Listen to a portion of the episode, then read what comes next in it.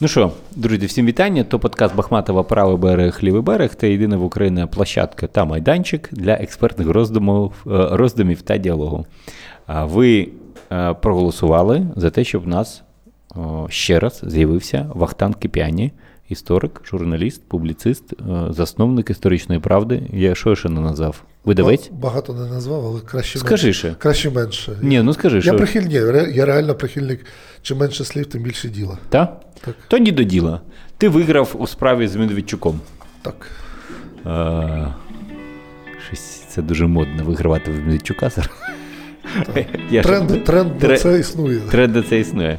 Давай людям пояснимо, що відбувалось. Е, Колись, в 84-му році, да, приблизно? Коли- це був суд? 80 Суд був над Василем Стусом 80-го року. А, 80-го року, да. Був над, над Василем Стусом. І цей самий Медведчук, випускник юрфаку Шевченка, по-моєму, да? так. Да. А, скільки йому було років? 25? 26. 26 років, якби відпрацьовував адвокатом.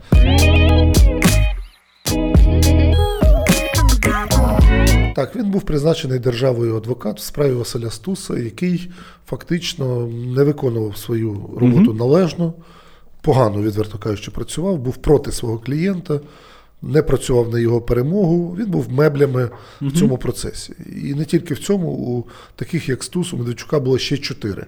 Ого. Тобто у нього п'ять дисидентських історій. Всі п'ять залишили про свого Медведчука дуже погані слова Угу. Клієнтами. Тобто його були дисиденти, які залишили про нього погані слова. Ну і відповідно, коли ця книжка вийшла, я написав, що тут великий розділ про відповідальність Медведчука в цій історії, бо це не суддя і не прокурор. У мене до прокурора і судді і слідчого нема питань, тому що їхня робота це з боку комуністичної держави. Знищити людину, це зрозуміло. Але ж адвокат він з іншого світу, з іншого тіста. В І теорії. В теорії. І в практиці теж деякі адвокати були по стороні своїх клієнтів. Навіть радянські адвокати. Звичайно, Зараз так. я не захищають жодних сторін. Мені цікаво, типу, концепт. Типу, да, було. були. От я сьогодні навіть розмовляв з колишнім політичним в'язнем Василем Овсієнком, і ця людина для мене дуже багато зробила. Він старшого віку вже тепер, але колись ми з ним познайомилися, він був молодший за мене сьогоднішнього, і в нього було 13 років таборів за спиною. Тобто це була така от е, цікава, коли зворушила е, зустріч і знайомство. Так от його адвокат в одній з трьох справ, де, де його судили. е, Комуніст, фронтовик, інвалід Великої Отечественної Сергій Мартиш, який був по стороні свого клієнта, який боровся, який не переміг, не переміг, як і інші адвокати. Вони теж не перемогли, але вони боролись за своїх клієнтів. І все це є фактичне свідчення цього, правильно. І саме тому Медведчук був якби незадоволений, подав в суд. Так, Була ця історія, там було, от так, це все. понад півтора роки суду, програш першої інстанції. Ми програли в Дарницькому суді абсолютно під сміховинними е, приводами і так далі. І от вже тепер днів 10 тому, може трошки менше, може 9 днів, тому відбувся е, друге засідання чи третє засідання апеляційного суду міста Києва, і колегія винесла рішення.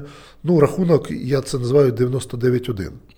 Тобто 9 пунктів е, і, і, і зняття заборони на розповсюдження книжки було знято. Тобто книжка знову у вільному поширенні, вже над нею не висить там Дамоклов. дамоклев меч, що українське правосуддя вважає, що там є і неправда, але одним пунктом судді написали, тобто, що частина речення.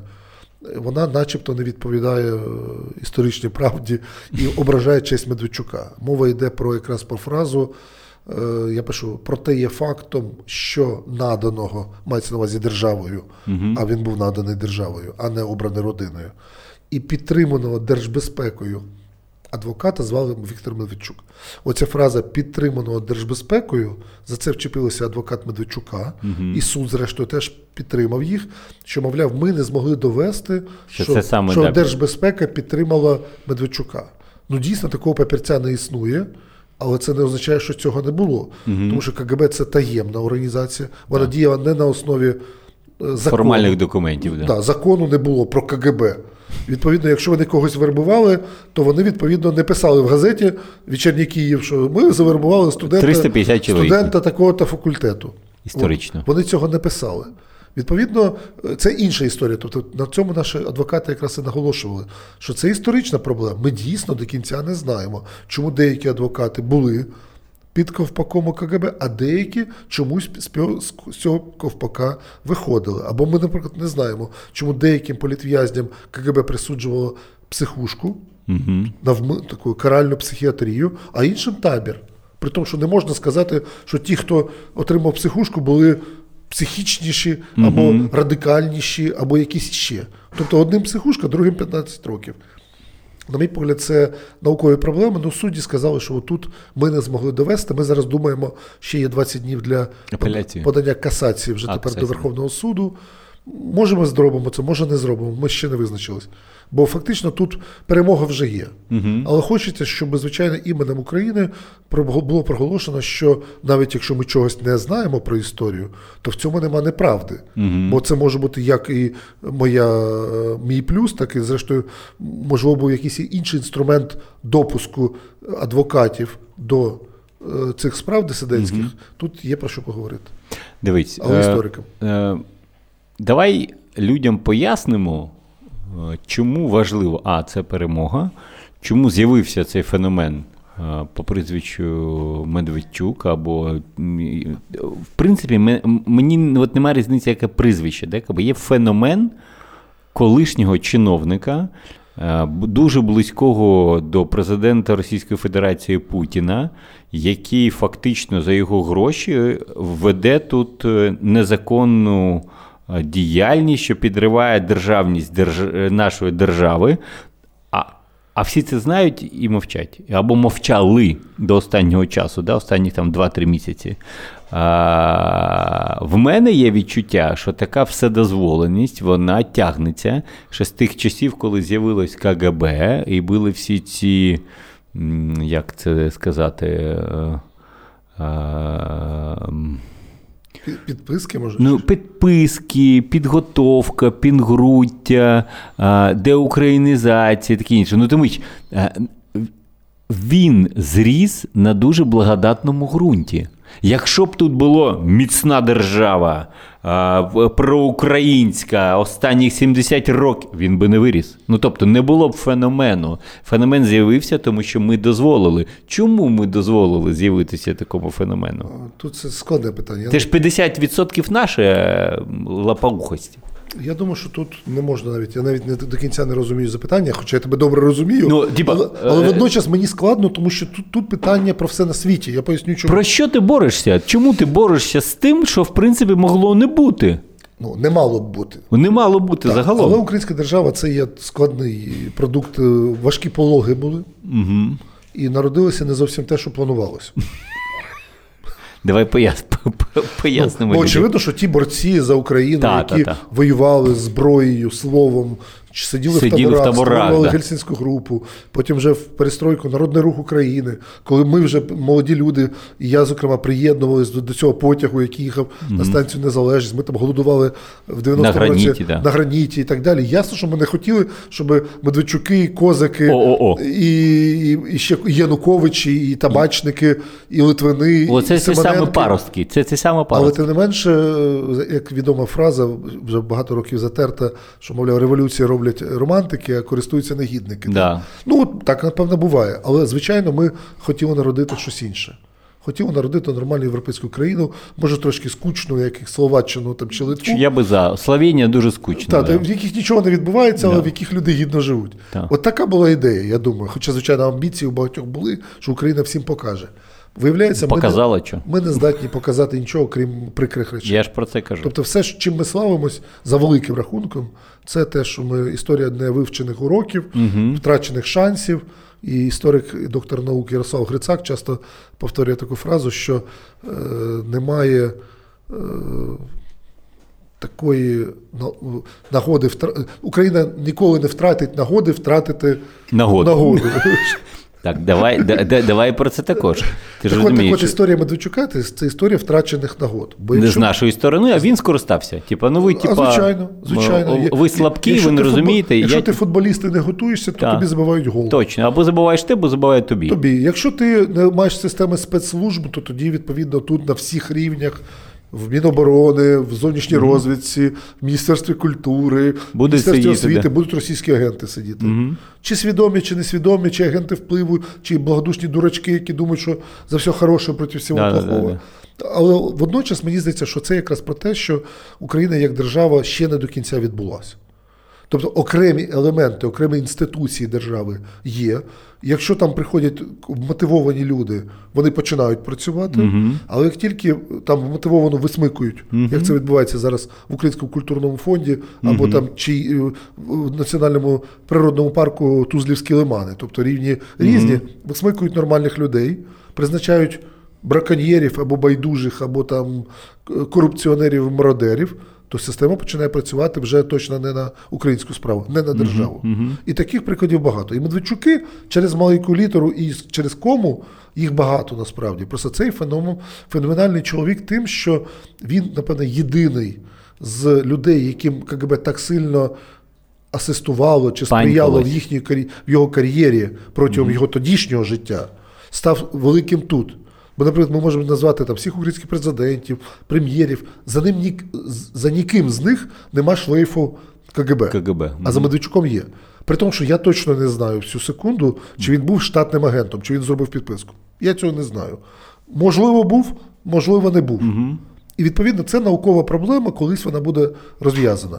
Але цей чоловік, який має такі зв'язки з минулим, такі м'язк- зв'язки з, теперішнім З реальним, да. з реальним Путіним, який ну, законами визнаний держава, Російська Федерація, держава-агресор, держава, яка вводила навіть наш генштаб, повідомляє російські окупаційні війська на Донбасі. Тобто, ну на щастя, українська Так. держава ну говорить Формально говорить, і проговорює. тут людина сідає на літак сотні разів за останні роки війни і літає в Москву, а потім повертається, я можливо навіть про це вже говорив, може навіть у тебе, іначе нічого не сталося. І живе собі далі мирним, спокійним життям. А в нього у його партнера Козака, я вчора читав статтю велику про нього. До 16-го року в нього там найбільша е, в в світі в житті подія, там брат йому подарував автомобіль. А тут бабах 20, 30, 50, 300 мільйонів. Він виявляється успішний бізнесмен. Йому подарували, точніше його дружині, якісь родовища в Тюменській області. Його дружині і дружині Медведчука подарували можливість купити за копійки завод в Ростовській області. Причому той інвестор вклав туди півмільярда доларів, а ці заплатили там 100. Там навіть менше, там якісь десятки. І тепер вони є акціонерами, вони доять той е, ростовський новошахтинський бензин. Про це є програма Бігуса. По, по Мож- трубопроводу України. Да. І потім продають його на окуповану територію, продають в Крим, продають в Америку, і потім на ці гроші, причому це кеш, як тепер відомо, про що говорить Рада національної безпеки і оборони, фінансують телеканали їх три. Спробували четвертий, тут його прикрили. Тобто, оця історія феноменальна. Чому йому можна більше, ніж будь-кому? Це навіть якщо б підставили Коломойського, Ахметова, Фірташа, вони так не роблять. Вони не ведуть прямих там перетрактацій з ворогом, вони не їздять до Путіна. Вони, їхні дружини, хоча Не напев- володіють, да. вони, напевно, не менш успішні бізнесмени могли, могли б бути, не торгують е, тюменською нафтою. Ну, от, Це цікавий феномен. Чому йому можна? А, це ж про феномен, ти зрозумієш, або ми такі добрі, або такі слабкі, або ми дезорганізовані, або ніхто не натякає. Я не знаю чому. Ну тобто, чому, коли ворог біля во- во- воріт, або вже зайшов всередину, бо в випадку в цьому цієї людини він вже зайшов всередину. Ми посміхалися і казали, я ні я, хата ні моя, нехай канал розвивається і таке інше. Це була якась сверхдомовленість, наша глу, байдужість, нерозуміння, незрілість. Я думаю, що і, і, і. Тобто і таке, і таке, і таке. Тобто, коли людина спортом не займається, горілку п'є, мало спить. Отримаєш собі, да, отримаєш, інфаркт через А потім там. сказати, від чого це сталося, неможливо, бо і від цього, і від цього, і від цього. Тому Україна в інфарктному стані, безумовно. Причина не зрозуміла. Окремі органи просто перестають працювати. Окремі е, функції включаються знову. Буває таке, що наче не працювала нога, а тут ну, запрацювала. І всі думають, що нормально. А це лише до першого ліпшого випробування і так далі. Тому, звичайно, проблема, то, про що я сказав, що у нас є неповноцінна держава, і а, я кажу, в певних місцях її просто нема. От я щойно їздив з презентацією книжки Престуса, на наступний день після рішення суду в мене було заплановані три, а потім на наступний день ще три презентації в Донецькій області. Якраз практично в тих містах, які в 2014 році росіянами були захоплені, де проводились референдуми і так далі. Так от, е, там були вибори, якраз в ті дні, коли я там був. Виграв мер, колишній мер міста Покровськ Аксьонов, який має російський паспорт, Та приймав участь в референдумі. брав участь в референдумі, якого підтримує інший е, учасник референдуму, герой України Леонід Байсаров. Ле- Тобто герой України це неформальне. Тобто з зіркою Героя України, ну без зірки він голосував на вулиці в коробку з під Невської косметики. Це взагалі смішно. От реально стоїть коробка з діркою, і герой України голосує туди за ДНР, або там хтось в коментарях пише, а може він проти. Ну, Тобто оптимізм, український оптимізм. А може, От тому ми такі дебіли, це мені, конечно, це, це, мені, це мені нагадує оце, цей анекдот про того е, Рабіновича і з'їзд е, нацистської партії в Нюрнбергу, Ага. коли всі зігу показують, да? а і, і один стоїть наш там совєтський гражданин Рабінович, і всі кажуть, Рабінович там в НКВД, там СМЕРШ, а ви що там делали? Вы что же зиговали? Не-не-не, все показывали зигу, а я кажу, минуточку. Я говорю, Минуточку. Так от, от мені і люди виправдовують іронічно цього Байсарова, але герої України.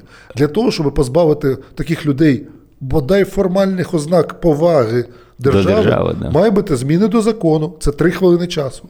Одне голосування і указ президента про позбавлення. Я колись писав про те, що на території окупованого Криму і Донбасу залишилось близько 10 героїв України, які абсолютно спокійно брали участь в кримському референдумі або в цих референдумах ДНР ЛНР, які залишились. Один герой України, він директор великого оборонного заводу в Криму. Я заходив до нього на сайт, він пише. Считаю там за, за честь выполнять оборонные закази моєї родини Росії. Він герой України. Тут Бандера не герой, розумієте, е, там купа дисидентів не герої, а цей чоловік герой і помре героєм України. Вже один ректор Таврійського університету, який перетворив його в Таврійський там, чи в Южний федеральний університет, вже помер героєм України. Тобто, і це ж елементарна справа. Чи є держава, чи є президент? Нема президента. Не було попереднього, бо до нього це не дійшло, хоча йому передавали. Я до нього з більшою повагою, ніж до теперішнього ставлюсь, але не дійшло. Теперішній хоч зробив санкції, знаєш, і, типа, ну, Поки що це, знаєте, як це рамочна угода. Це декларація про наміри. Це як вчорашнє про вакцину. Та? Буде 10 мільйонів доз. А виявляється, е, буде те, що ми домовилися, що колись вона буде, якщо ми заплатимо, якщо у вас буде, якщо ми домовимось по ціні. Тобто нічого нема насправді. Канали виходять в ефір, кеш не, не в ефір, в YouTube, Ну, по-моєму. Ютуб, ну це ефір все одно, це, це все одно велика аудиторія. Люди отримують зарплату, пропагандисти працюють. Це означає, що в нього все гаразд. Фракція сидить в парламенті. Уявляєш, фракція там німецький парламент там 47-го року, і сидить фракція нацистської партії. І, і каже, все не так однозначно було в 45-му. Ну, могли б сказати, до речі, да. А їх там не було. Уяви собі. Якась американська, британська, французька окупаційна політика не дала їм такого шансу. А тут, будь ласка, сидить фракція русского міра і розказує, що все не так однозначно, і гражданська війна. Слухай, ну це І товариш напевне... Мураєв має свій канал і Да. кожного дня це А говорить. це, напевно, ж та сама, якби, ну, как би, паростки, не как би, і почва та сама благодатна, що дозволяє цим людям спокійно співіснувати, розповідати про щось там, критикувати.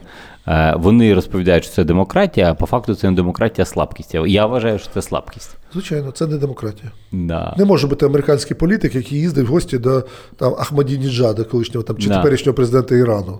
Немає ізраїльських політиків, які їздять е, в, не знаю, в сектор Газа, і, і ніхто не знає, про що вони там говорять. А, просто не їздять. Б. Уявити собі, що ніхто не їх не викликає кожного дня на роботу в місцеву Масад, да. розвідку, ну там Шабак чи, Да. чи Масад, чи це вже не важливо. І питає, там, шановний, що ти там робив? Чому ти там був? Да. Коли ти в'їздив, напевно, в Ізраїль, ти питають, а чи ви будете на цих територіях? Звісно, А, да. чи, а коли я сходив, ну, вийшов за ворота єврейської частини Єрусалиму, переходив в арабську, потім, коли виїздив, мене питали, чи, чи я був на арабській території. Я сказав, був, ходив до храму гроба Господня, там ще кудись, ще кудись. Вони кажуть, окей. Ну, тобто я чесно сказав. Звісно, да. Перевірити це неможливо, але вони питають. А тут приїздить людина від Путіна Не просто від когось, від керівника держави, який вбив там 15 тисяч І воює з Україною. І воює, і стягує війська. Жодних питань. І те, що зараз почалися питання, це вже добре. Угу. Дай Бог здоров'я Данилову, Зеленському там, чи всім, хто має відношення до цих речей. Але тут, на мій погляд, все-таки не тільки про державу йдеться, а про особистий інтерес. Зеленський знає точно, і його соціологи, і його піарники це йому вкладають, що у тебе з Медведчуками спільний електорат. Угу. Не весь, але значна частина. І цей електорат за ці півтора роки прекрасних швидких реформ, кінця епохи бідності і так далі, він поступово повертається до Медведчуків різного роду.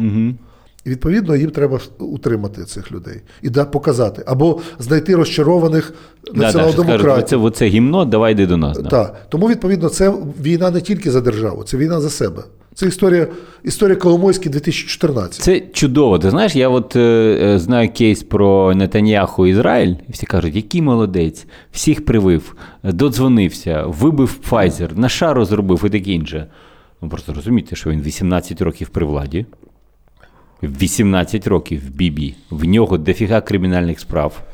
В нього підозра в корупції, в нього підозра в, е, в зловживанні влади, в нього ризик, що він не отримує владу зараз, бо там якраз два голоси мали були вирішені, і в нього якраз тиждень тому вибори. І чувак, звісно, Давай, польку давай. бабочку, де як би там відтанцьовував, розповідав е, ну не за Україну, за Ізраїль, за єдине. Я підписаний на російську сторінку, його спеціально мені ці- цікаво читати. І то, і сьо, я вам вот это. Ну, молодець.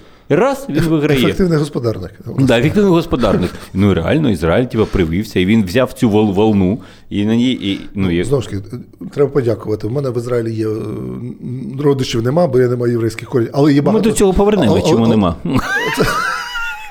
Чи це недолік? Та-та-та, ти ні, недолік. але, в мене, там є багато там, з десяток однокласників, є просто хороші знайомі, і, звичайно, я щасливий, що є держави, які виконують свої функції. От Тільки про це.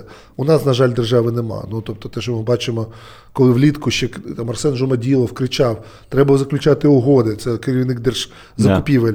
А, а Степанов казав, да я все зроблю, я все зроблю. Коли почалися реальні угоди в грудні, Да. через півроку. Ну, тобто, це до питання того, хто на якому місці сидить. Так це ж це, це ж про ту державу ми мовою ведемо. Дивись, люди допускають оці всі проросійські історії. Це ми, це ми держава допускає. Люди допускають фігових керівників, неефективних керівників. При загрозі національного масштабу. Це ж не просто е, зробити хірню дорогу, це загроза нації. При загрозі нації. Але при тому з ковідного фонду побудували дороги. А 4,5 мільярди з ковідного фонду віддали мінтам. Додатково. Це, це ж туди ж саме відсутність контролю, відсутність е, якби, показників ефективності. Це я про це постійно кажу. Відсутність сверхнаціональної ідеї. І ще що чого відсутність? Держави загалом. Я, Ти я включив все-таки в іншому. Головна проблема, що ми не є, я про це казав тобі рік, рік тому, нема сформованої нації. Угу. Тобто, коли людина все-таки відчуває себе українцем, от повноцінним. Повноцінним це не україномовним українцем, греко-католиком з Бандерою там в анамнезі. Ні, українець це може бути різний, білий, чорний, єврей, грузин, українець, поляк, е, віруючий, невіруючий, лівий, правий, але українець. І у кого так мовити, внутрішнє почуття працювати, жити, творити, народити, померти і зробити щось хороше для своєї батьківщини. Не, не, не на- нацарювати і втекти, не начудіть і хай хтось розкльобує, не е, миритися з ворогом тільки тому, що він все-таки великий і страшний. Бо частина людей просто складають лапки. І це видно на Донбасі, це дуже добре видно. Серйозно? Українська держава себе не показує, А ми це що? а Росія показує себе в силі. І вони побачили приклад, коли е, люди через там 5-7 кілометрів від Луганська там, чи від Донецька, це ж наші люди, і вони отримують дві пенсії, а наш пенсіонер отримує одну. Так от, від, от в очі кажуть, я хочу, щоб у нас було теж дві пенсії. От люди кажуть, вони не хочуть, вони не кажуть, Не Росія, не Україна, хочу до пенсії. Ні, вони дві, а що значить дві пенсії? Дві пенсії це ДНР. Тобто вони не кажуть, я хочу одну пенсію російську. Вони не кажуть, я хочу, щоб жити Україна, і хай буде пенсія невелика, але це моя держава. Але частина каже, я хочу дві пенсії. Тобто вони хочуть, щоб ще частина України стала сірою зоною, щоб там потрошечки вбивали, садили людей на підвали, але вона буде отримувати е, дві пенсії. І оця зараза, так мати в головах, вона від того, що ці люди себе українцями не вважають. Вони і русскими себе не вважають. От в чому питання. Вони ж ніхто. Ну, мається увазі, ніхто, ні звідки. Я знаю, а чому це сталося? Це ж якась ну, системна історія? І це було зроблено навмисно Е, кимось? Це не Чи це тупо незакінчена робота? Це не, це не закінчений націобілдинг. Тобто він просто не закін... він не може бути закінчений швидко. Це справді робота на століття, але у нас нема цього століття.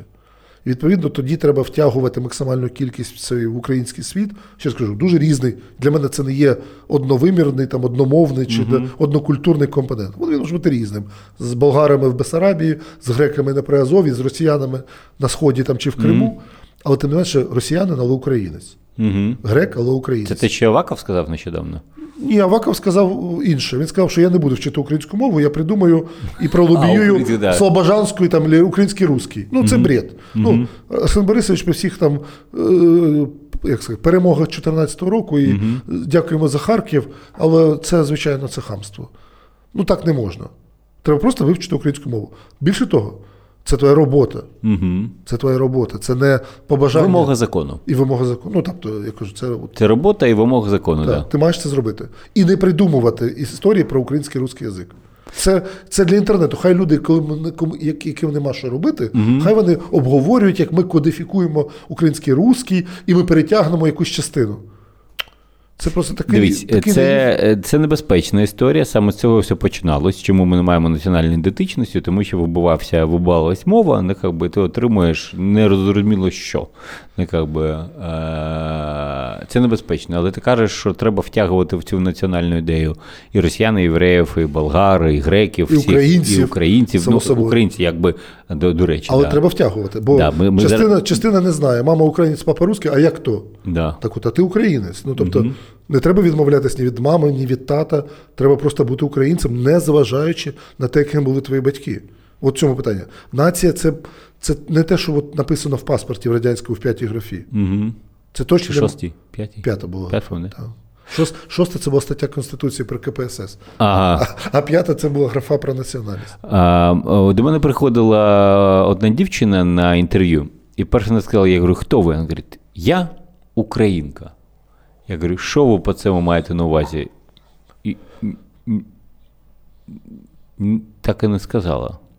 Оце національна ідентичність, те, що ти перерахував і таке інше, це ж дуже небезпечно. Що, що таке я українець? Я що роблю? Я не краду. Я виганяю Медведчуків. Я йду, я йду на Українець це не ідеальна людина. Тобто українець і, і бореться з корупцією, і, і платить хабарі. Українець і переходить дорогу на, на червоне світло, і водночас виступає за те, щоб було в державі більше порядку. Тобто ми, ми нормальні люди. Бути українцем це не означає бути Іде- ідеальним Да, або да, да. святим. Точно, це не про нас. Але це означає просто побудувати в голові або в серці певну систему ієрархію цінностей, в яких Україна буде займати ну, не п'яте місце. Якщо в першій трійці, це вже великий українець. Якщо перше, от, як ті люди, які підривалися в Криївках або йшли на фронті там за родину, але не за Сталіна, А, не за Сталіна, в бій. От ці люди, от Леонід Биков, да, цей герой з фільму В бой йдуть одні старіки, да. От він класичний приклад совєтського українця. Угу. Але ж він любив Україну. Ми це, ми це через фільм, через кіно, через плівку Відчули, бачимо, да. відчуваємо. І от фактично він був за Україну. Попри те, що він був комуніст, фронтовік, совєтський і так далі. І в такий час діє там Шухевич і інші, вони роблять те саме.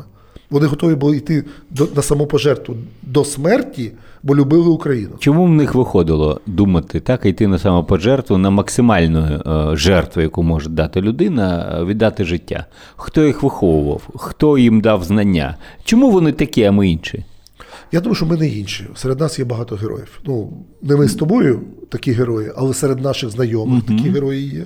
І ми живемо в час, коли бути героєм це не бути на словах там Ну, писати. дивись, ну Шухевич би не думав про те, чи виганяти Медведчука, чи ні. Він би його вбив. О! Він би його вбив. Це правда. Але були часи, коли вбивали легко один другого. Зараз ми живемо справді в інший час. І ми не можемо, ну направду, це було б неправильно вимагати всіх ворогів вбити прямо тут і зараз. Поясню чому. Тому що у цих ворогів теж є кулаки, зброя, і тоді просто почнеться справді велика війна всередині країни, чого Росія і хоче. Тому для цього ми і маємо державу, яка в інтересах цього ефемерного світу мертвих, живих і ненароджених, і Шухевичів, і Леонідів Бикових, і там не знаю, Лобановський. До речі, я вважаю, що Леонід Биков також вбив. Е, Ну, якби була би ворог конкретний, це з цих людей, щоб так поступило. Ну так, в теорії, вони таке відчуття. Але ж давай повернемося додому. Чому Шухевич е, мав поверну- таку. тоді Да, я да, да. що серед нас теж є такі люди. І вони воюють, і вони принципові на своїх робочих місцях, і в державному апараті, і ну, в різних сферах, і в бізнесі, очевидно, такі люди є. Просто зараз інший час, коли вимагає не тільки самопожертви от загинути на фронті. Як правильно ну, часто ця фраза звучить, що треба будувати Україну, за яку треба жити, творити, а не тільки померти. Жити значно важче, ніж поверти швидко. Так, тому відповідно треба героїв, які готові жити довго І будувати. і будувати, і бути ефективними як чиновник, як не знаю, прибиральник, як е, менеджер, менеджер на пошті чи, чи, чи журналіст. От, от мені здається, що ми часом недооцінюємо, що таких людей є дуже багато. Відповідно, вони є. Я, сто, я знаю сотні людей таких, може навіть тисячу людей я знаю, які справді можуть бути названі нашими сучасними героями. Вони дуже різні, вони між собою можуть там друг другу горло перегризти з політичних причин, але вони всі є героями. І відповідно питання в тому, що держава Україна, коли вчиняє щось часто, вона взагалі про цих людей не думає. Вони, вона впевнена, що коли наступить момент X, то Вони ці люди прийдуть, і все одно прийдуть і будуть воювати, кидати гроші на картки і рятувати. А ми в цей час можемо трошечки наколядувати в окружному адміністративному суді, 100 шекелів. І, зокрема, і 100 шекелей теж. Розумієш, це мене дуже розсмішило сьогодні. Ну, це повага. 3,7 3,7 мільйона доларів і Це, 100 на, шекелей. це наші люди. Вони сказали, все можна, але якщо не буде 100 шекелів, нічого не можна. Ти більше вулиця Івана Кудрі, Джона Маккейна, це та, що примикає до ізраїльського посольства. Та-та-та. Це просто ознака, Дань. лої- Це дань. ознака лояльності. Лояльність, це дуже лояльна історія. Це Да. дуже смішно насправді. Але і страшно, що такі люди є. І головне, найстрашніше, от сьогодні ми говоримо, з високою долею вірогідністю нічого їм не буде. От таких історій, коли СБУ чи міліція розкладають вієрами оці всі купюри. Не, Це два дні пошумить і все. І все. А потім купюри згортаються, частина залишається десь, а частина повертається. Нещодавно в в Одеській області А мені чай, будь да, ласка. звітували, типа, вони м, 40 тонн чи скільки там кокаїну знайшли. А, потім, коли, ну, типа, Весело звітували. списання було, сказала, а, а де 15 тонн ще? А він говорить, а ми як-то, ну, поки перевозили. У Сушка. У Сушка, у Труска, там, чи кіло, ну, я можу не тонни, кілограми, наприклад, да, тонни це забагато, а от кілограми було реально 15 кілограм, коли ти іспарили. Ну, дивись, мені дуже цікаво. Тетя Соня сварила, зробила пирожки. Пірожки де зробила, да, і її не трошки поїла. Е, мене дуже цікавить ця історія, як виховувати, що читати, чим себе займати, на що звертати увагу. О, на а що... дозволь, я тобі я скажу, ти питали, чому вони стали такими? Так. Шухевич, Шухевич. і Леоніди Бикови, так? Так. З Це, це, до речі, до речі, кардинальні Кардинальні, історії, але абсолютно Так, позитивні. Важливе те, вони в голові була ідея. У одного, напевне, ідея пов'язана з світлом соціалістичним майбутнім, вірогідно, Українським. Гарно в якому Україна є. Тобто, Так. де Україна не розчиняється і не перестає Да-да-да, існувати. а є. Пам'ятаєте, він казав, посмотри на це українське небо, так? Не, не совєтське небо, не а да. українське небо. І друге, ну це як Сосюра писав Любіть Україну після війни, а його били як націоналіста. Там нема жодного слова, якусь там Петлюрівську Україну чи Бандерівську. Просто любіть Україну. І Його били за те, що він націоналіст, совєтський писатель, комуніст і так далі. Так от Шухевич в голові мав іншу іде- ідею незалежної самостійної соборної держави. Тобто ідею. В одного церква інвестувала там зусилля, пласт, в другого там комсомол, там не знаю, ДОСААФ і так далі. Тобто, але в них інвестувалися ресурси з огляду на ідеологію Світлі. тих держав, яких, яких вони жили, і це дало результати. Якщо ми не інвестуємо в молодь, яку ми, коли ми допускаємо, що вчитель це, е, це є упосліджений персонаж з маленькою нікчемною зарплатою, який не поважається. І діти знають, що вчитель заробляє менше, ніж його батько там в Мукачево за дві, П'ять разів, за так. дві ходки в Угорщину там з чимось, з цигарками там, чи ще з чимось. він не буде поважати. Тобто систему поваги створює, зокрема, і держава. Тобто людина, що має вплив на дітей, не має поваги, і автоматично, так як воно доносить щось важливе про Україну, про національне п- намагається Це все провалюється Це профанація, і автоматично ти отримуєш е, І туди з класу виходить Фігню. один герой. та один герой е, гармонічний, що От є така організація. Пласт, я от щойно згадав, Так. коли казав про Шухевича. В міжвоєнний час е, пласт був е, спочатку легальний, потім поляки його заборонили.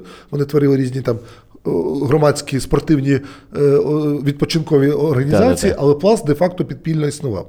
Так от, коли читаєш мартиролог е, вояків УПА, наприклад, ну чи не кожен другий пластун? Да, пластовик. Пластун. Це означає, що ці люди отримали належне виховання, вишкіл, підготовку, індоктринацію ідеєю.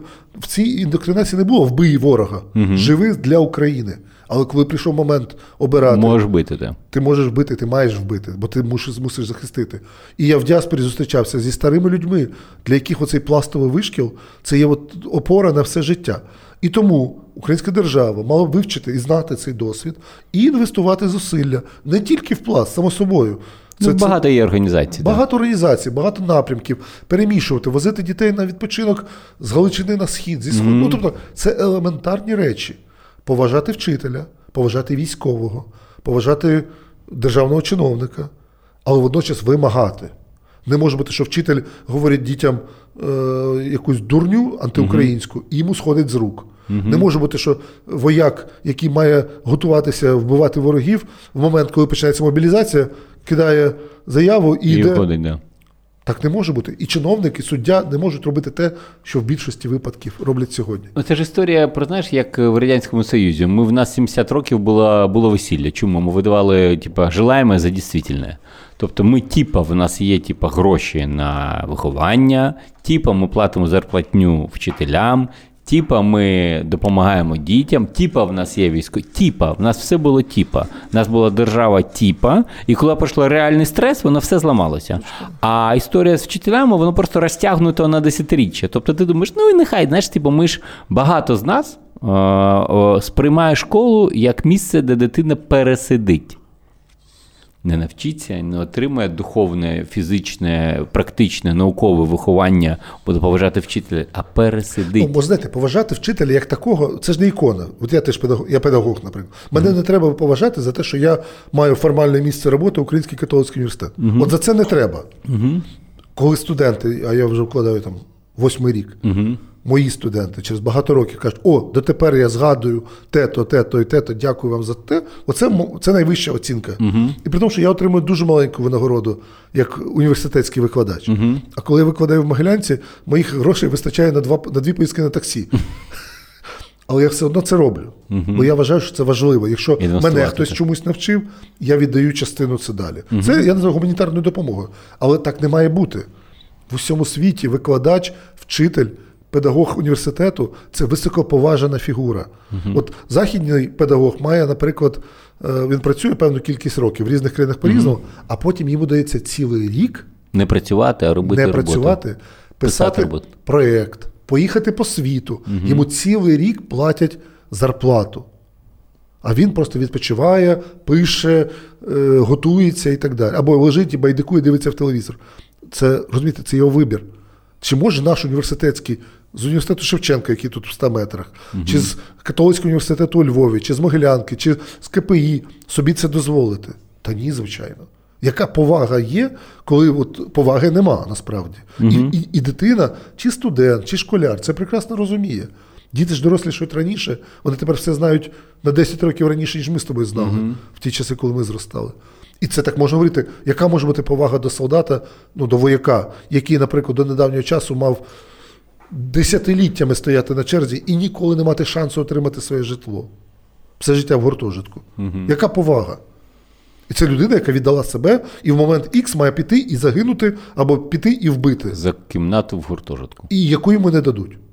Ще й не дадуть. А потім ще виселять, бо вже, бо, бо ви вже не є. Да, вас вбили, да, до, Ну, вашого батька вбили і так далі. І так бувало, і буває, на жаль. Це до того, що, звичайно, держава має виконувати певну функцію я ж кажу, за мертвих, живих і ненароджених. Шевченко геній. Шевченко геніально справді показав, що таке нація. Це ті, що були, Це ті, що навіть не могли шансу бути народженими. Оце час голодомору або там час війни. Скільки дітей не народилося зараз за останні сім років, тому що їхні діти, їхні батьки загинули на Донбасі, або просто воюють, або стали біженцями, і в них нема зараз нема кутка, де вони можуть народити цю дитину. Ну насправді це і заради тих, хто буде. Оце є нація. І коли людина, грубо кажучи, має це в голові, ким би він не був, він, напевно, не шкодить своїй державі. В маленькому. Він не браконьєрить на Одещині, да? він не копає бурштин На на, на Рівненщині чи на Житомирщині Північній. Ну і так далі. і так далі. Це ж банальні приклади. От мені здається, що якраз ця розмова про те, що ми одна нація, це не тільки формальність, це, звичайно, не вишиванка, не вуса і навіть не мова. Хоча мова дуже важлива. Це, це дуже важливо розуміти, що заради чого взагалі ми живемо на цьому світі. А якими націями от ми могли би типу, брати приклад? От, типу, сказав, давайте зробимо як вони, і є шанс, що щось вийде. Я думаю, що ми можемо у дуже багатьох людей, у багатьох націй щось взяти. Можна сказати, давайте будемо як поляки. Бо от коли був в Варшаві, поляки взагалі нічим не відрізняються від нас, на мій погляд. Але дивишся на те, як влаштована їхня система, а от газет вони купують в рази більше, в 100 разів більше, ніж Чому? українці. Тому що є культура читання газет. Що в Польщі інтернету нема, Є. але газета виборча має кількасот тисячний наклад. А де українська газета кількасот Я тисяч? вже навіть не знаю, де. Я знаю, А вже що нема, вже виживають нема. пару журналів. Вже давно нема. А в Польщі десятки таких газет. Розумієш? Це взагалі, тобто, не до порівняння. Або давайте станемо як, як Литва, отака маленька держава. Три мільйони, да. Та, Київ. але, але водночас в них є альбоми е, там, Гоя або там, не знаю, Мікеланджело литовською мовою, і це вигідно надрукувати, продати. А нам кажуть, ви, ринок, ринок в 40 мільйонів, мільйонів людей недостатній, щоб заробити. То може, знаєте, в консерваторії щось поправити. Да, да. Або давайте станемо Америкою, або станемо Німеччиною, або будемо Францією, яка бореться за свою французьку мову. Коли нам кажуть, мова не важлива, поїдьте французам це розкажіть. Yeah. І, і відкрийте магазин з англійською е, вивіскою.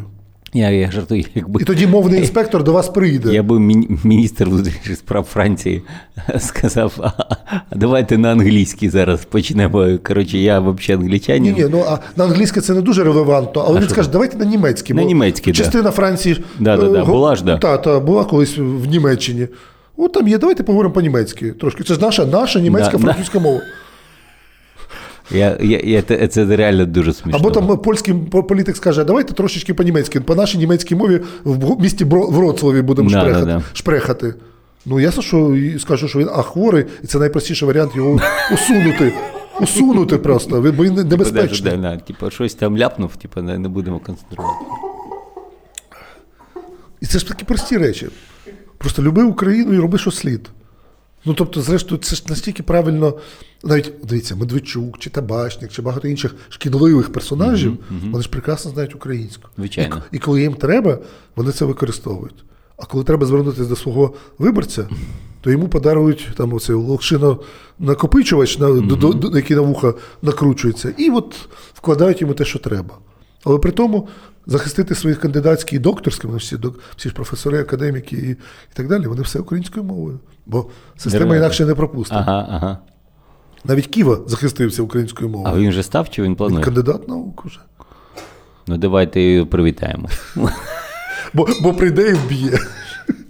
І. Слухай, Він може, як кандидат наук, як PhD, Не- не- от сказати, слухайте, Слава Богу, він не PhD. От слава Богу. як це? Він доктор філософії Ні, буде. ні-ні-ні. В галузі державного управління. Я, я би не давав такі. ну, Але нас не запитають, от чому питав. Да.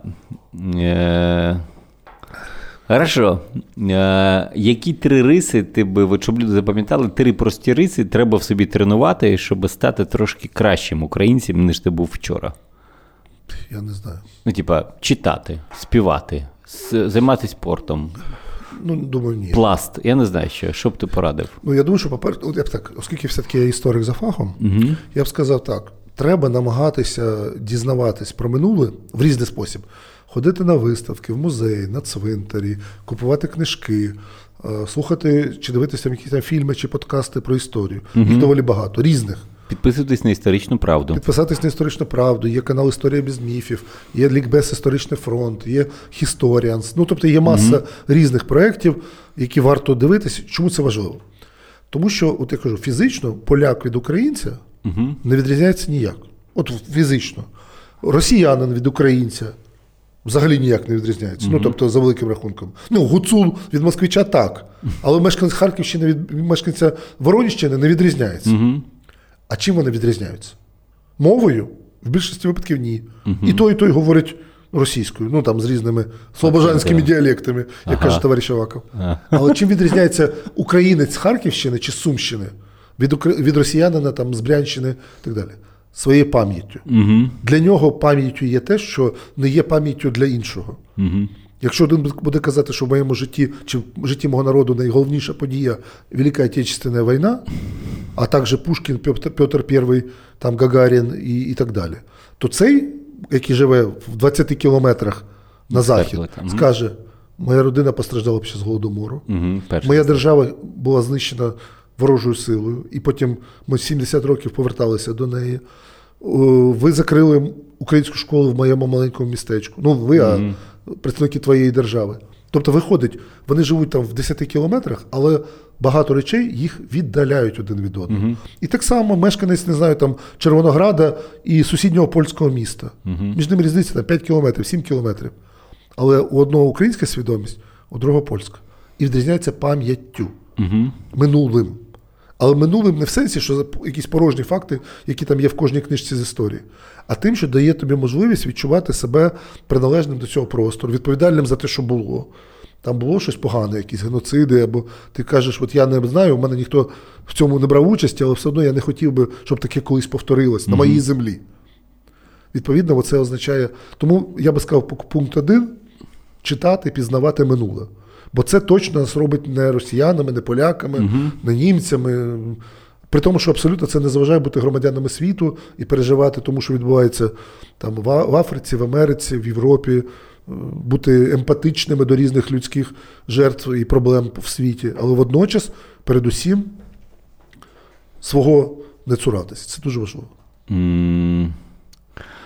Ти казав про, про історію, про те, що потрібно е, дивитися, ходити там в музеї, підписатись на канали і таке інше. Ми знаємо, який стан музеїв в Україні. Він жалюгідний на сьогоднішній день в багатьох випадках. В декотрих країнах такі, також був жалю- жалюгідний стан, і вони придумали так званий національний траст. Музейний це Британія де кожен британець може оплатити підписку на будь-який музей в країні, відвідувати його коли завгодно. Це коштує там від 30 фунтів на одну людину до 70 за родину. А, І тим самим підтримати цей траст, а цей траст буде розподіляти ці гроші на всі інші музеї таке інше. Там на, на наші гроші приблизно там 3-4 мільярди гривень на рік збирається. Кожен рік. Кожен рік музей розуміє, що якщо він там пише програми, допомагає, розробляє, робить щось, може отримати частку цієї суми і автоматично дозволити людині подивитися, що там інвестує в цю історію. Це як підписка на там, я не знаю на що, на Netflix на рік. Не, як Те саме робить, наприклад, українська діаспора. От у мене є родина знайома, моя подруга така, з якою я дружу, Дора Хом'як. Е, Вона е, американка українського походження. Їхня родина і її мама, е, пані Марта Богачевська Хом'як, дуже відома історикиня, доктор Колумбійського університету і так далі. Так от, вони мають підписку вже традиційно родинну, кільканадцять років на, наприклад, Український музей в Нью-Йорку. Мгм.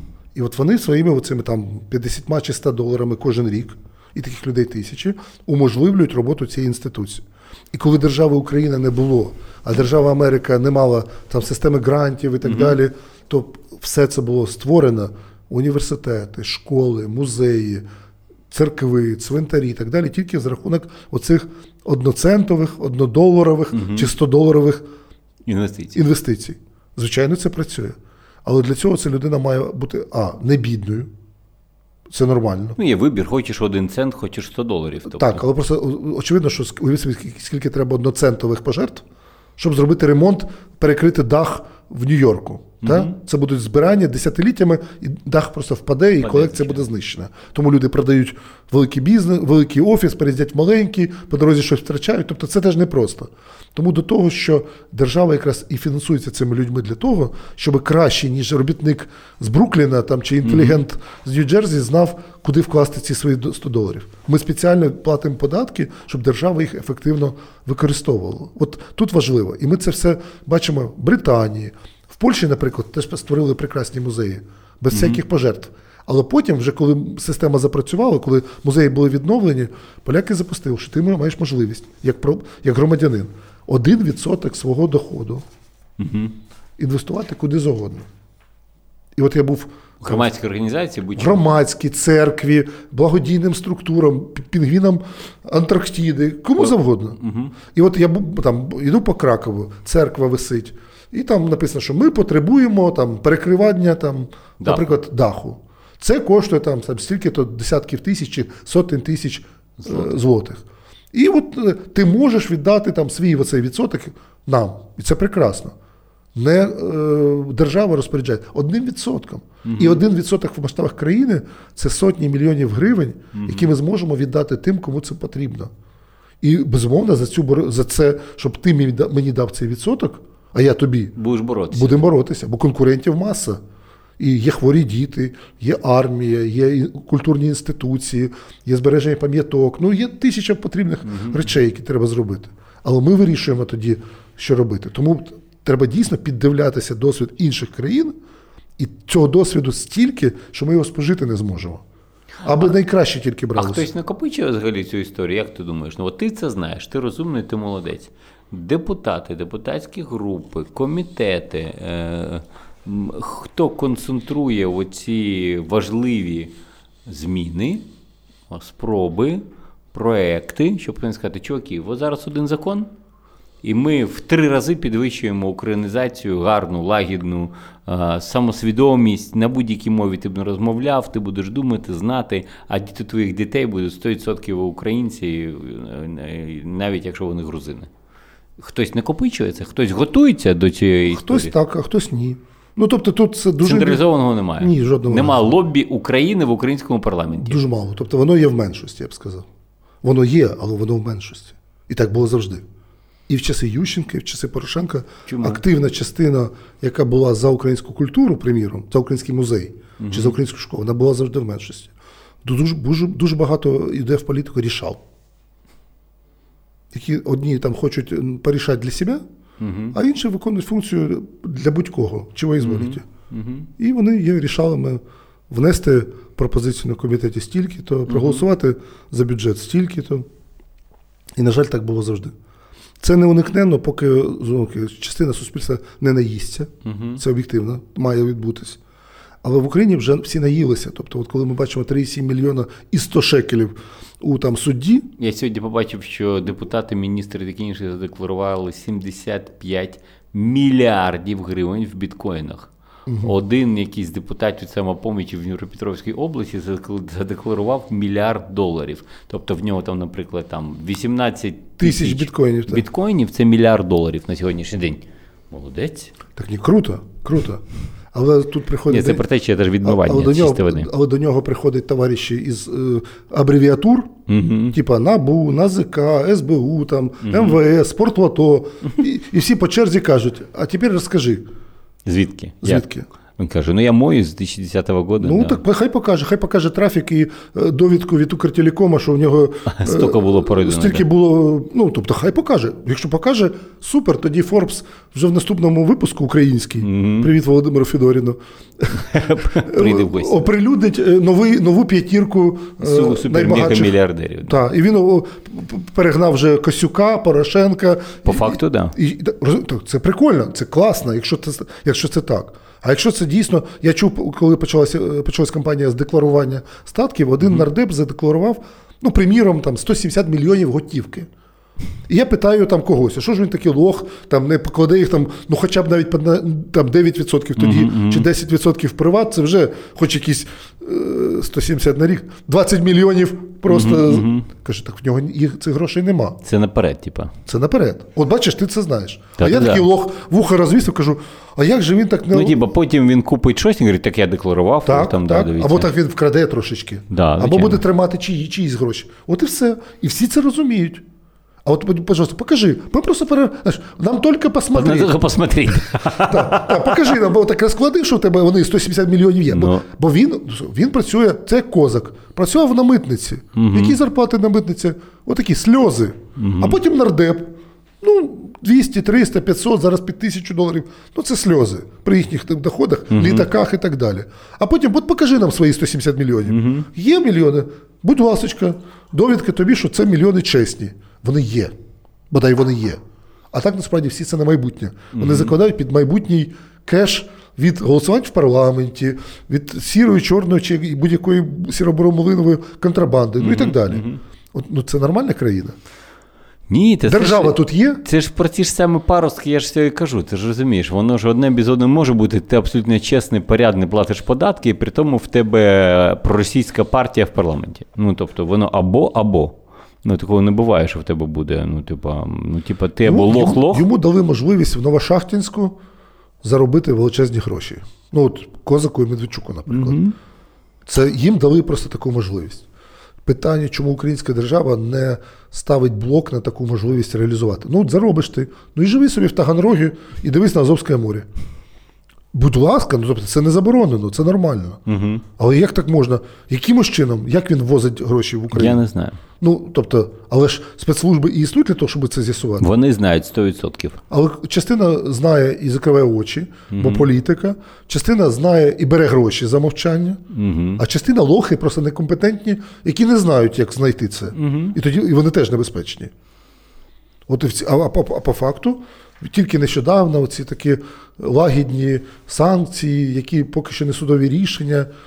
Ну, ну це смішно трохи. От просто, на жаль, ми час втрачаємо. А в цей час Азербайджан розвивається, там, не знаю, Туреччина розвивається, Польща розвивається, Румунія вже попереду на два корпуси України. Всі так іронічно завжди про Румунію. А, а румини, да, я знаю, да, А ні, них там вони так бах зробили дороги, а вони бах зробили реформи, бах антикорупційна політика запрацювала. Ну і так далі. А ми то собі живемо у уявленні 16 століття і хіхікаємо там про молдаван, румин там і так далі. Та станемо хоча б їхнім подбрющим. Ну, тобто, та, насправді ми настільки тупо калькуємо цей руський мір з його зневагою, Е, да. зневагою до праці, до труда, до інтелекту, що самі ну, потроху стаємо Становимося такими. ж. У мене таке відчуття, що це завдяки тому, що ми, як це, таке підготовлене підґрунтя, не, як цю всю фігню, в тому числі от, про, про зневагу до іншого, про, про роботу, там, про всіх цих е, пресінації.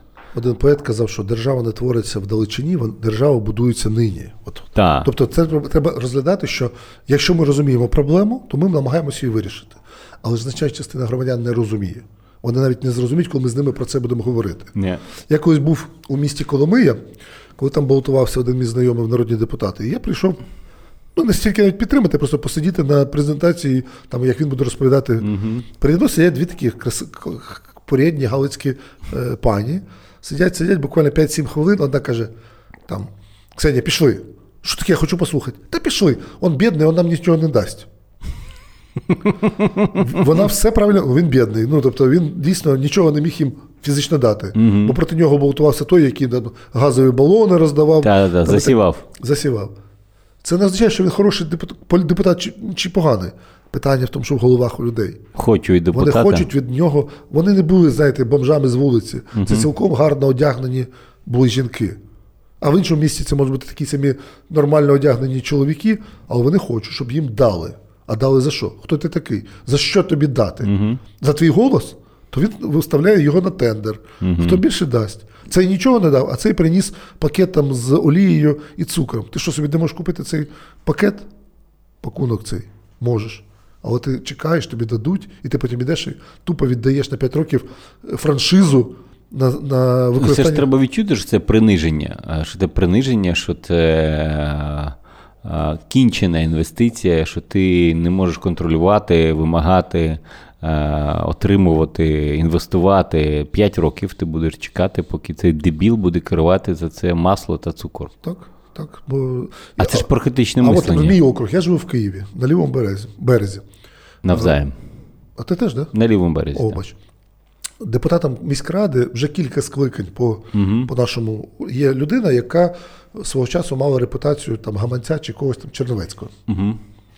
Ця людина 4 роки десь там шляється, вирішує питання, його там заарештовували чи порушує справи, там він земельна комісія. Ну, коротше, все хорошо в нього. Потім він перед вибором з'являється, записує ролики. Я отут дитячий майданчик побудував, я там щось. І мої сусіди тупо і вже третій або четвертий, четвертий раз за нього віддають голоси. Бо він же щось зробив. Інші взагалі нічого не зробили. Тобто він вкрав в цей час, Що хотів? що хотів, у міста Києва. І перспективу, і час. Головне. Угу, угу. Бо де гроші можна заробити, а час ми вже ніколи не повернемо для змін, для реальних змін. Бо, наприклад, колись можна було було вільне місце, і там можна було побудувати трамвай відкритий, да, там, легкий. А потім там побудували три хатинки, Все. і все, вже ніякого трамвая там не буде. Вже тепер тільки е, космо, космольоти можуть туди літати. І от розумієш, і люди, мої сусіди, і наші земляки з тобою продають. І це не якесь там далеке село, де люди вимирають і за останню пайку хліба готові е, все продати. Угу. На мій погляд, це дуже важливо, що люди не розуміють, що це має зв'язок. Що твоя, твій продаж або твоє небажання розібратись, хто цей чоловік, чого це він такий добрий. А де він був ці ці роки? А подивитися, як він голосував. А подивитися, що він робив в земельній комісії. Ну, грубо кажучи. Це ж Ну, це, це покоління, що про це не думає, е, а наступне покоління буде думати, чи шансів також немає, чи дуже мало. я думаю, що буде Як це виховати? Ц- виховання це е, не просто хороші слова. Якщо вчитель буде казати, що курити не можна, а потім буде курити з учнями Та. за школи, де не можна курити, то вони ніколи не повірять в те, що він говорить про 2 плюс 2 дорівнює 4. Вони, вони завжди будуть знати, що якщо захотіти, Може бути п'ять. можемо порішати і буде 5. Тому, відповідно, держава має показувати приклад і десь бути суровим ментором, десь благодушним, там, товариським, бо ну, під, підтримати тих, кому ну, важко. От я зараз е, переймаюся, за пару днів буде такий благодійний аукціон.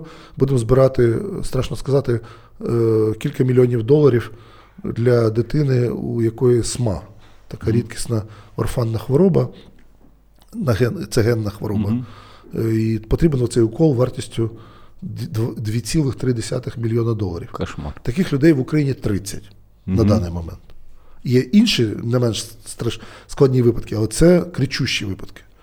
Вгадай, скільки цим 30, 30 дітям, українським громадянам, допомагає українська держава?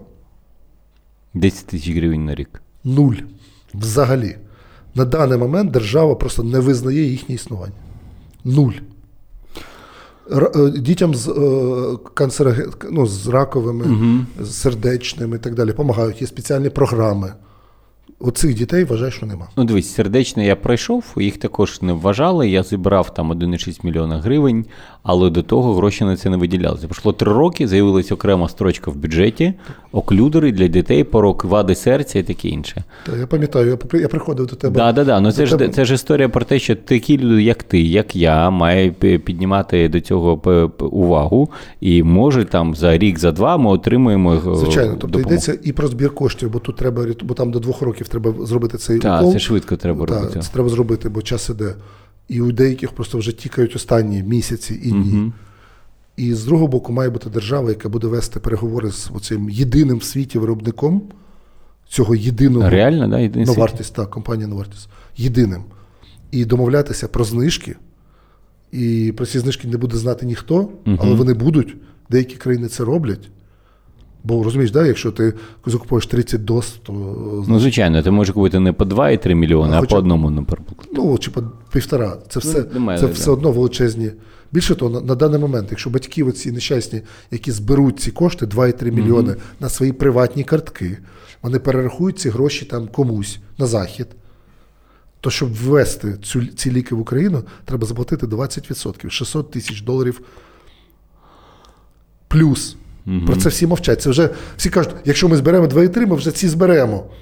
Розумієш, там нирку продамо. Тобто, наскільки наша держава антигуманна до своїх громадян? В чому проблема? От скажи мені, будь ласка, в чому А проблема? ніхто не звертає увагу. Ну, вже звертають, вже є рішення, вже є спроба, там є певний лобізм. Ми, ми навіть буде такий відеомарафон, зум-марафон. То відповідно там будуть представники бюджетного комітету, будуть представники держави. Ми пробуємо говорити. Ну я при, при, приєднався на останньому етапі, але ж батьки ведуть вже цей діалог доволі давно. Виходить погано. Угу. Бо скільки їх там? 30 людей, да? Та фігня. Так, скільки їх? А це ж помнож 30 на 2,3. Тобто водночас в Україні зараз збирається 70 мільйонів доларів. Чи реально їх зібрати по 100 гривень? Ну, ну тут, да, тут ще така морально-етична історія. В нас вмирає там десятки тисяч дітей від. е, В нас 100 тисяч дітей сидить е, в, в дитячих домах, з яких 90 тисяч мають живих батьків. Всього 10 тисяч не мають. А ці батьки несуть якісь витрати, коли дитина знаходиться Ні. на державну внутрішню? А, а скажи мені, будь ласка, чому? От е, це тому, тому що, типа, херня, давайте це Так робити. от, ні, ні, очевидно, ти, ти не зміг, у тебе немає можливостей, наприклад.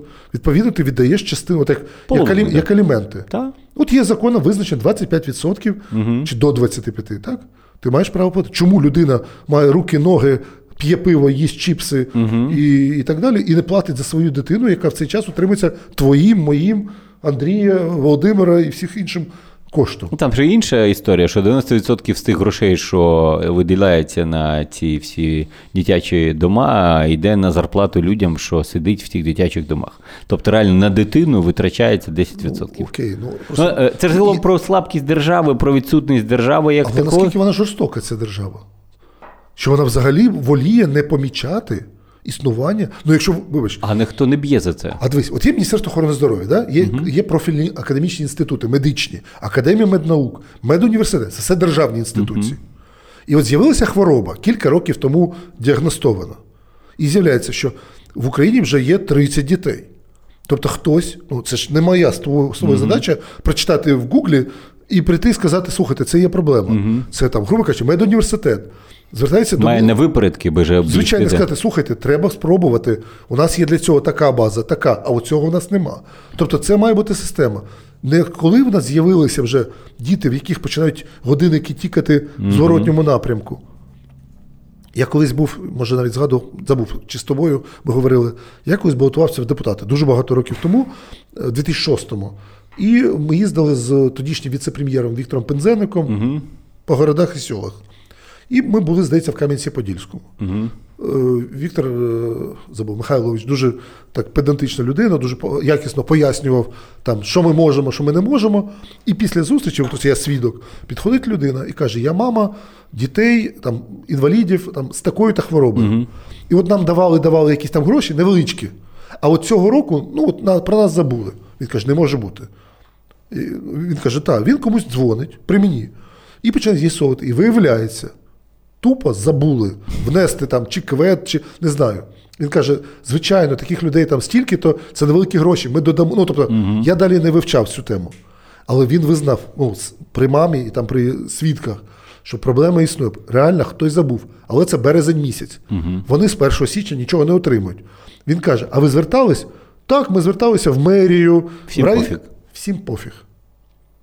Але ж держава, мерія, райдержадміністрація пофіг, пофіг. існують винятково для того, щоб тебе обслуговувати. Ніякої іншої мети у поліції захистити мене іншої мети не існує. У РДА там, чи ОДА, чи Національна академія медичних наук, не, вони ж на державні кошти існують. Нема іншої мети упередити захворювання, да? або дізнатись, придумати, запропонувати механізм. І як тільки з'явилася потреба, от тобі пігулка. 2,3 мільйони це великі гроші.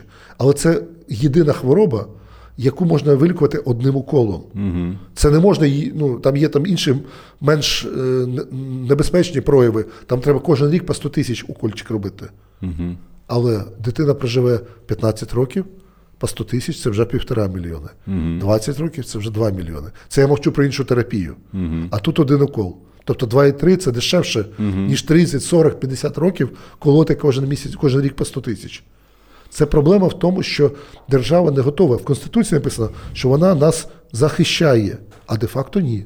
І це страшний, дуже такий показовий приклад. Але коли там нападають на нас там росіяни, і держава не захистила людей, Профукала це, та, це та сама історія. Бо хтось, от ми зараз слухаємо на Радіо Свобода, у них теж є такі е, блоги, і колишні керівники там, Збройних сил і так далі розповідають, що вони повідомляли, що вони бачили, Що вони могли перемогти в Криму, я знаю. Що якщо би гаркнуть, вони казали так, я Е, ну, дивився. є така тепер думка, я не впевнений на 100%, але принаймні, принаймні, Спробувати. принаймні спробувати, але спеціально готувалися кадри, розставлялися і так далі, так, щоб не було кому гаркнути.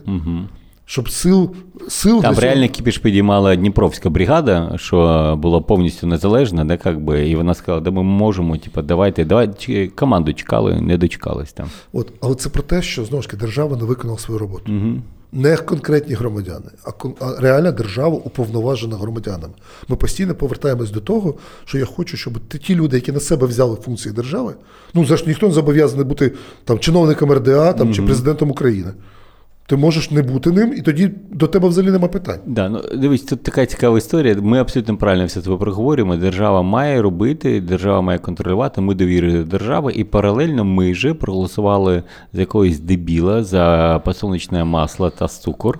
А це йому дебілу пофіг, що відбувається. Він, він запросто віддасть Крим і все, що завгодно, тому що йому прийшла вказівка, гроші чи ще щось, але ми допомогли йому в цьому, ну так, в теорії, трошечки. Ми допомагаємо. А до, а, а до Тут я того, погоджуюсь. А Ми- до, а до того нам не, не сказали вчителі, чому це погано обирати дебіла і не мати національної самосвідомості.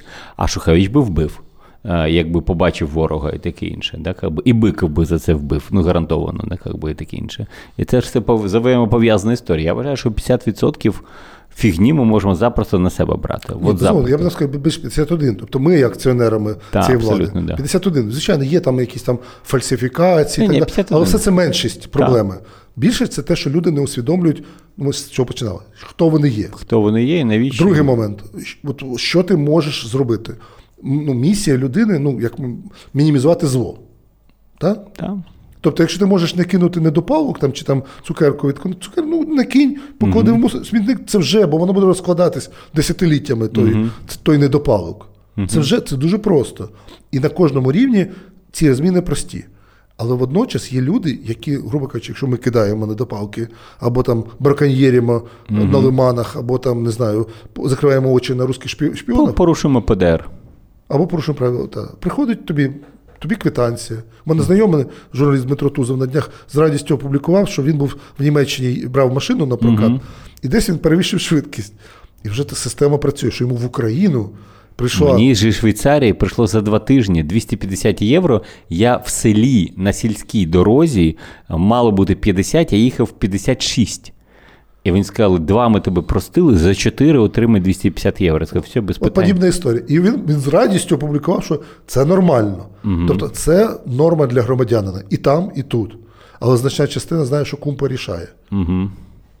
Ну, дивіться, тоді висновок такий в мене. Е, Кому не довіряємо, людям не довіряємо.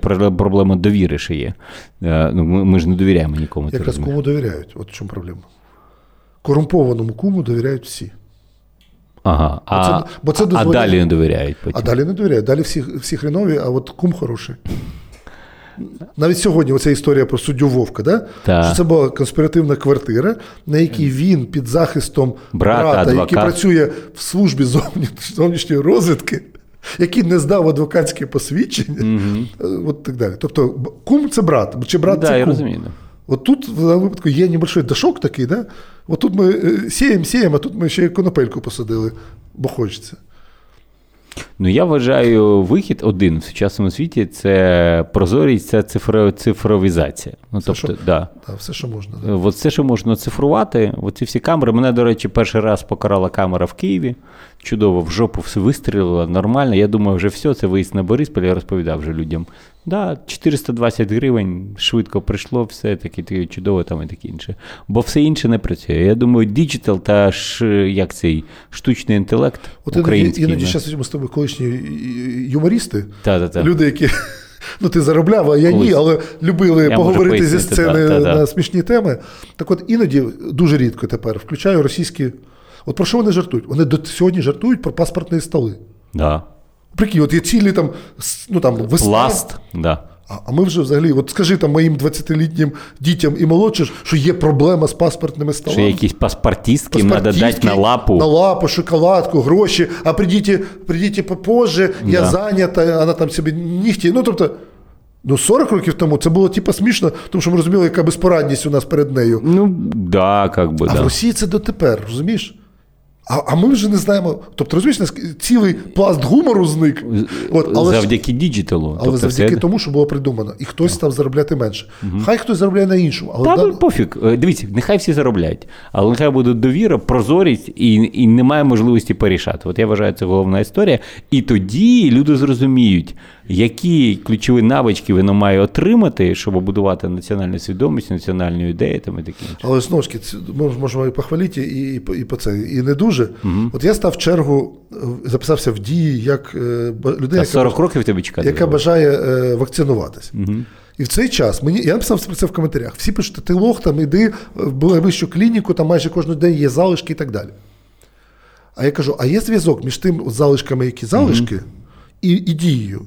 І от вчора Українська Правда дала новину Ляшко, головний санітарний лікар, каже, що ця черга взагалі не для іншого. Угу. І тобто як? Тобто держава має залишки, ну чи там має недо... Не скоординувалася, да, поки Ну так що. слухайте, ну це ж елементарний міні-мостик треба зробити, да? Вони ж носять це в, електронному вигляді в якісь там. Та в цю саму дію може І, носити. і, а, а, а дія прив'язана до місця проживання, і мені має прийти повідомлення. повідомлення. Ще скажу, проблема не слава Богу, що при- прийдуть і отримують ті, кому це по віку потрібніше. Дай Боже. Але ж це наскільки це ненормально, коли от зробили пластиковий паспорт, але потрібна паперова довідка до нього, так? Бо Але щось- вже, вже прийняли закон. Ну так, але ж скільки років Було цирк. так, цирк. Тепер зробили дію, але- і там є черга. Ну, тобто я записався в чергу, але черги насправді нема. Це просто для якоїсь іншої мети, як каже товариш Лішко, це, це щось другое. Ну, ти не настоящий ліберал. Ти хочеш ныть по будь-якому поводу, розуміючи, що ми, наприклад, реально події. От я зараз не захищаю, але я знаю точно, що це капець робота, це реально дуже круто. І Німеччина і Польща пасе задні, бо в них такого не буде ще довго, бо вони настільки заскорузлі та консервативні не буде. А ми е, н- е, чому Федорова виходить? Бо він не пилить корупційні історії, він нікому не заважає Ахметовим Шмахметовим, і він будує з нуля цю всю історію разом з ІПАМом. Побачиш. є, є історія мого товариша Азада Сафарова, Ага. журналіста. А, так щоб намагався поміняти. Та, і поміняти там е, І по батькові і там розсунути літери в. І в нього не вийшло. В підсумку вийшло, йому трохи морду не набили і так далі. Тобто, це до того, що всі ці цифровізатори знову ж таки вони забувають, заради чого вони працюють. Вони працюють заради людини, в якої є от, е, потреба розсунути е, прізвище та ім'я пробілом і великою літерою. Розумієш? І це виявляється багатомісячна історія. І ти винен, і тобі готові пойдемо розберемося. Ну тобто, оце та сама паспортистська із ЖЕКа виявилася. Залишки. Ну от тому, відповідно, цифровізація без людей, без громадян відповідальних, І вона- вона нічого, вона нічого не варта. І національної ідеї. Я хочу, щоб ти розповів, куди треба тобі донатити, навіщо це треба робити. Я як можу допомагаю друзі. Е, Навіть скажу чесно, після останньої зустрічі е, я прийшов додому і, переглядаючи лоти на аукціоні, де ми купуємо для музею преси різні Да-да. артефакти, я знайшов кілька цікавих дембельських альбомів, да. але вони були дорогими, бо там торг, люди ж. Ну, це, і зрештою Максим допоміг купити два, здається, чи три. Да, я не пам'ятаю, ну, загалом, типу, ну, я вийшов. сюди. щонайменше два альбоми, де не- е, Було Максим куп- да. За твої гроші. так. Я, я вважаю, що так потрібно робити. Кожен, кожен, хто свистульку, хто храм, має допомагати історичній правді. Куди донатити, що робити, куди витрачаються гроші, Ну тут я два слова скажу. У нас певні новини є. Угу. У музею преси, який я очолюю, є е, така добродійка, є партнерка, яка багато років нам допомагає. Це всім відомо, тепер всім відома Оксана Маркарова. Донедавна міністр фінансів, потім трохи от е, в бізнесі, і зараз вона призначена послом Послом. України в Сполучених Штатах.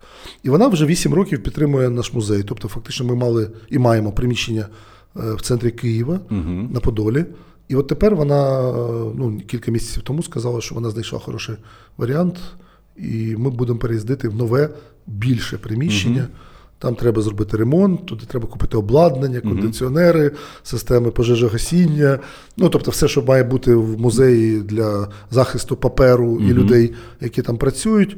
І тому от у нас тепер буде не тільки поточна робота, купівля, сканування, каталогізація, виставки і так далі, а й багато такої поточної роботи. Тому історична правда справді потребує пожертв, бо ми не маємо грантів, ми живемо саме за е, приватні пожертви людей, наших читачів, приятелів. І Я думаю, що ти дозволиш там. Так, звичайно, ми, ми відео- вкажемо всі, всі посилання. Так, тому та. там буде посилання. Якщо ви підтримаєте, ну і більше, то не забувайте, що кожного тижня ми вам дякуємо. В вигляді статей. За місяць на історичній правді виходить понад 30 великих статей. Кілька десятків авторських колонок, кілька сотень новин. Це робиться от моїми колегами-редакторами за ті донейти, які нам надходять. Тобто ми плюс є музей преси, який збирає величезний і зібрав і збирає матеріали з історії України. І ми їх так само надаємо для виставок. От зараз музей діаспори в Києві державний отримав два е, артефакти для довгого кількарічного, а може і вічного експонування у себе в музеї, бо вони не мали такого роду. Це пов'язано з долею українських е, музикантів Олександра Кошиця, його хору і так далі. От ми маємо цей експонат. Тепер він буде представлений висіти, приносити користь культурі міста Києва і держави Україна. Тому в даному випадку ви можете і музей, і історичну правду підтримати. Дякую, Максиме, за таку можливість. Але головне важливо про те, що ми ведемо діалог на тему, ким ми є. Угу. Тому що людина ма- має тисячу разів і може не погоджуватися там зі мною чи з тобою, Абсолютно. там з політичних, історичних, там ще якихось питань. Але відчуття того, що ми з тобою все-таки всі разом, ти, я і от наші глядачі, робимо одну справу, оце важливо. Друзі, тільки що ви прослухали 80% подкасту, що доступні безкоштовно на Ютубі. Інші 20% будуть доступні для наших патронів, що підпишуться на патрон та будуть підтримувати якісний український контент та розвиток офісу трансформації. А всі гроші будуть зібрані на рахунок ГО, та після того під прозорий аудит вам відрапортовано. Дякую, підтримайте українське.